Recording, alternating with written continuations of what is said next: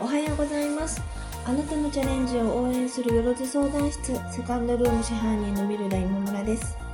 このチャンネルは49歳でカフェを開業し5年間一人でカフェを経営してきた私がこれまでに感じたこと、学んだことをお話しすることで、これからカフェを開業したいと思っている40代の方、これから一人で起業したいと思っている40代の方の起業のヒントに少しでもなればなと思って作っています。本日もよろしくお願いします。今日は、内仕事外仕事というタイトルでお話をしたいと思います。私は今カフェという飲食店をやっているんですけれども、内仕事というのが、店内で、やっている仕事で、外仕事というのが、テイクアウトとかデリバリーとかを指すということでは全然ないんですね。で、内仕事というのはどういうふうに定義づけているかというと、お店の中でできる仕事、お店に来た人に対してやっている仕事ということです。なので、デリバリーもテイクアウトももちろんお店に来ていただいた方に対してするので、調理とか接客とか、もう会計とか掃除とか、仕込みもあるんですけど、そういう、いわゆるお店の、運営のに対する仕事のことをそういうふうに認識しています。で、それに対して外仕事というのは、まだお店に来たこととないお店の、外部の方に対しての仕事、簡単に言うと新規集客の、に対するお仕事ということになります。で、私がお店を始めて、3年目ぐらいで結構きつい状態になったんですけれども、お店をやっていくにあたって一番失敗したなと今思っているのが、外仕事をおろそかにしたということです。で、なぜそういうふうにおろそかになったかというと、一番最初お店をオープンした時ってお客さん来てたんですね。で、バタバタしてたんです。で、もちろん仕込みとかも大変だし、お店のうちの仕事でも手いっぱいになってたんですね。で、じゃあ外仕事を全くしてなかったかというと、そういうことではなくて、お客さんがいらっしゃってないアイドルタイムとかにインスタの投稿をしたりとかいう風にしてたんです。新規集客っていうのはとても大事だということは分かっていたので、フリーペーパーとかに、広告を出したりしてお金を払っていたんですね。新規集客で一番大切なのは、やっぱりお店を知らない方に自分のお店を知ってもらうために、いろんなところに露出をしていくことが大事だというふうに言われてるんですけれども、私の場合はそのアイドルタイムに時間があるから、そういう集客の配信をしていたというだけのことなので、お店がバタバタしている時って全くそういうことができなかった。逆にお店がバタバタしてそういう投稿ができない状態の方が自分的にはいいというふうに思っていたんですね。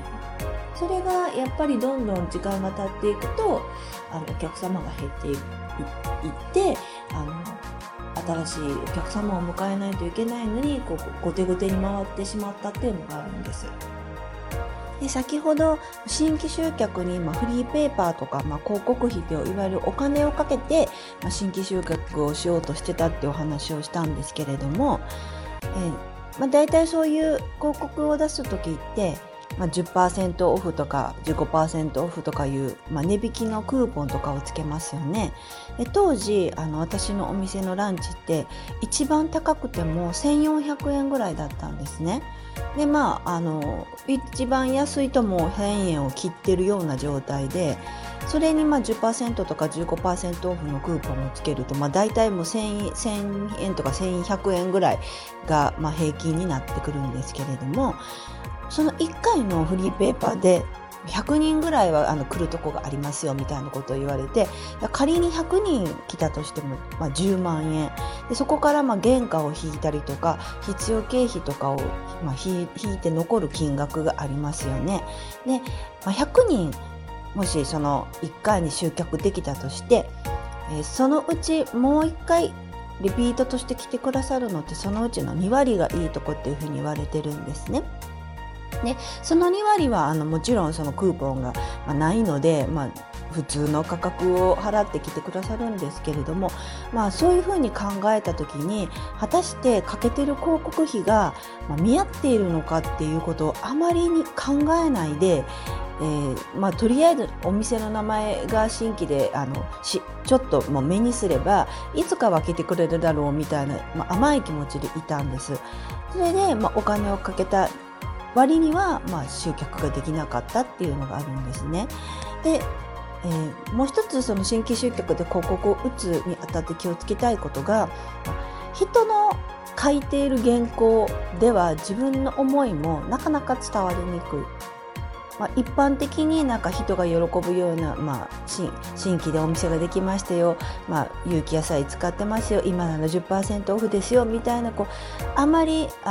インパクトのない文章にどうしてもなってしまいがちで、自分の思いというのがなかなか言語化して伝わらなかったっていうのもあります。じゃあ一人で営業しているのでいつその時間を取るのよっていうことになると思うんですけれども、やっぱり時間帯で、どの時間帯が一番お客様がそんなに来られなくって自分の時間が取りやすいのかとか、そういうことをやっぱりきっちり分析する必要があって、カフェだからといってモーニングから始めないといけないってことはないと思うし、もし自分のお店が本当に飲み物だけを提供したいっていうんだったら、もしかしたらランチタイムの12時から1時はひょっとしたらそんなにお客さんが来ないかもしれないじゃないですか。みんなお昼ご飯食べているので、そういうことを細かく考えて、営業時間を決めていって、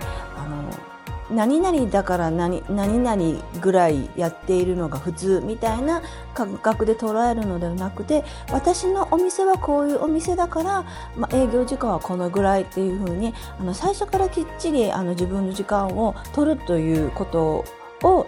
営業時間を決めるときに考えた方がいいと思います。空いてる時間でやるとかいうのは絶対に続かないと思うし、新規集客ってやっぱ継続してやることがとても大事なので、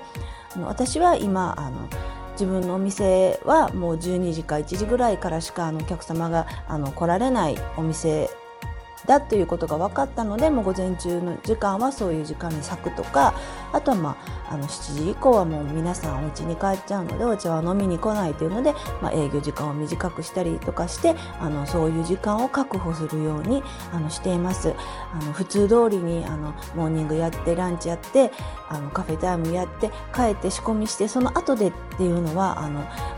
何度も私こういう年齢になってるからって言ってますけれども、体が本当に持たなくなってしまうので、時間の管理というのはすごく大事かなというふうに思っています。